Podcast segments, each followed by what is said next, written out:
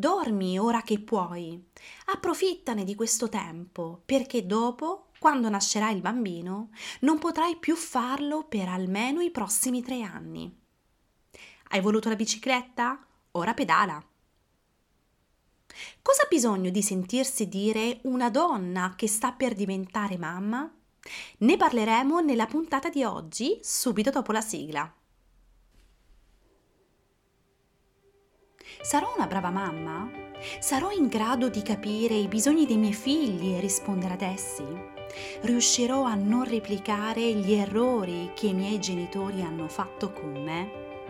Siamo tutte vittime di un incantesimo. Ci siamo addormentate e stiamo aspettando che arrivi il principe azzurro a salvarci.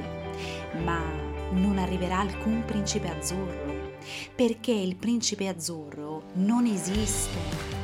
Non possiamo delegare la responsabilità di essere migliori dei nostri genitori.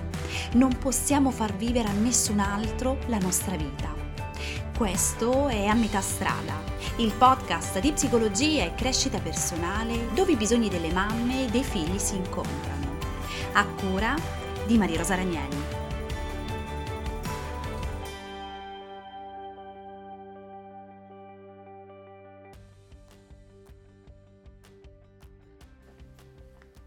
Benvenuti alla prima puntata di questo podcast a metà strada. Io sono Marirosa Ragnelli e oggi faremo un viaggio nel mondo delle neomamme. In particolare vedremo cosa ha bisogno di sentirsi dire una donna quando sta per diventare mamma e anche dopo che lo è diventata. Ma prima di parlare di questo andiamo a vedere quello di cui non ha bisogno una mamma, ma che si trova continuamente a disposizione. Una futura mamma non ha bisogno di consigli non richiesti, non ha bisogno di sapere qual è stata la nostra personale esperienza del parto, le cose che sono andate male e che potevano andare peggio o potevano andare meglio. Non ha bisogno di sentirsi dire dormi ora che puoi, approfittane di questo tempo, perché dopo, quando nascerà il bambino, non potrai più farlo per almeno i prossimi tre anni. Non ha bisogno di sentirsi dire che non avrà nemmeno 5 minuti di tempo per sé e che non riuscirà a farsi una doccia in tutta tranquillità e che la prima doccia in solitudine avverrà intorno ai due anni e mezzo del bambino anche perché, mamme in ascolto, non è così. Questi sono tutti i consigli di cui non ha bisogno una donna che sta per diventare mamma. E poi, quando finalmente arriva il momento del parto e il bambino nasce, e quando madre e figlio rientrano in casa, non ha bisogno di sentirsi dire che lo tiene troppo in braccio, che deve lasciarlo piangere altrimenti si abitua alle braccia di mamma e di papà che se ogni ora il bambino si sveglia è perché lei non ha abbastanza latte che non è normale se rimane sempre attaccato al seno o sempre in braccio e che ci sono delle strategie e delle tecniche per far addormentare in fretta il bambino. Una mamma non ha bisogno di sentirsi dire hai voluto la bicicletta? Ora pedala. Una mamma non ha nemmeno bisogno di sentirsi dire che se l'ha fortemente voluto questo bambino sarà tutto molto semplice, perché sappiamo che non è così. Non è vero che quando nasce un bambino, proprio perché voluto, tutto sarà molto semplice. Ci sarà una nuova riorganizzazione, bisognerà creare un nuovo equilibrio tra coppia coniugale e coppia genitoriale, nuovi spazi, nuovi tempi e nuovi ritmi. Una mamma non ha bisogno di avere consigli non richiesti o soluzioni preconfezionate. E quindi di cosa ha bisogno una mamma? Una mamma ha bisogno di sentirsi competente, vista, sostenuta, accolta in tutte le sue emozioni.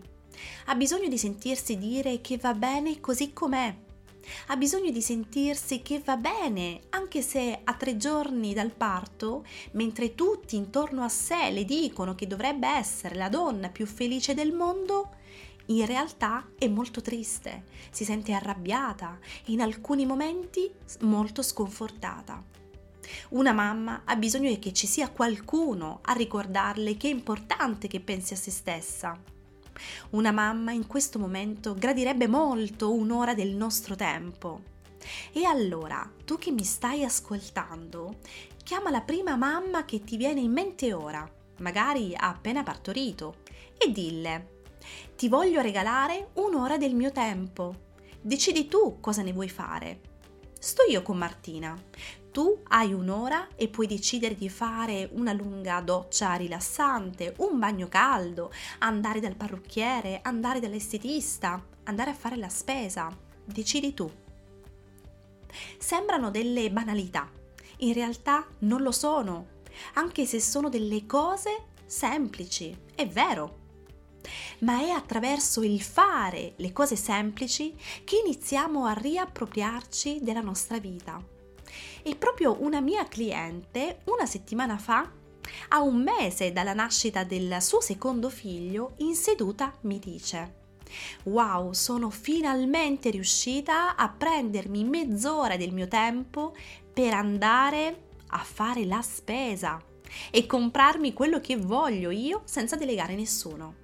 È riuscita a prendersi mezz'ora del suo tempo per andare a fare la spesa.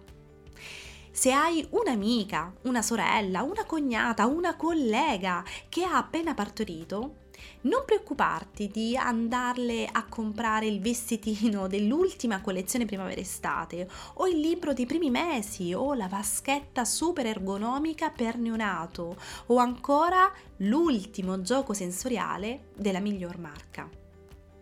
Se hai una collega, un'amica, una sorella che è diventata mamma, chiamala, non la disturbi, al massimo non ti risponderà e sarà felice di richiamarti.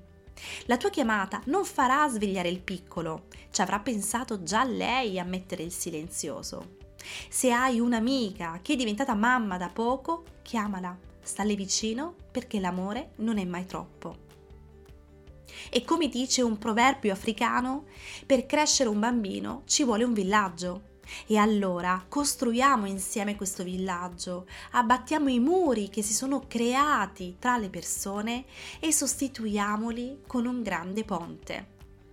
E se tu che mi stai ascoltando sei una neomamma o una mamma bistris che ha appena partorito, prenditi cura di te.